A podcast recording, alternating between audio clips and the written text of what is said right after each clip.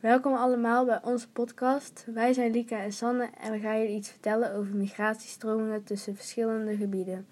Er verhuizen in Amerika tussen de 35 tot 40 miljoen mensen per jaar.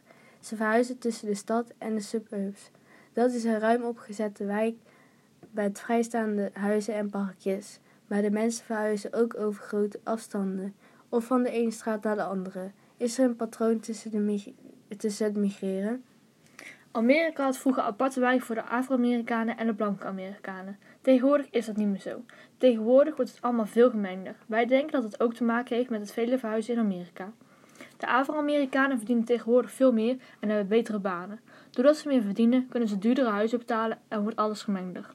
Amerika is een land met verschillende klimaten. In het Noordoosten heb je strenge winters, terwijl je in het Zuidwesten alleen zachte winters hebt. Dat geeft, heeft ook invloed op waar mensen wonen. Want wie wil er nou niet in het Zuidwesten wonen met het hele jaar door zon en lekker weer? De industrie van Amerika heeft ook te maken met de bevolkingsdichtheid en waar mensen willen wonen. Het is allemaal best logisch. Als er ergens een fabriek wordt gebouwd of als er ergens is, dan verhuis je sneller dan dat je in een rustige wijk woont met een parkje erbij.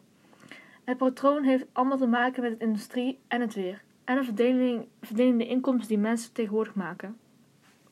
Dit was onze podcast. Ik hoop dat jullie wat hebben geleerd.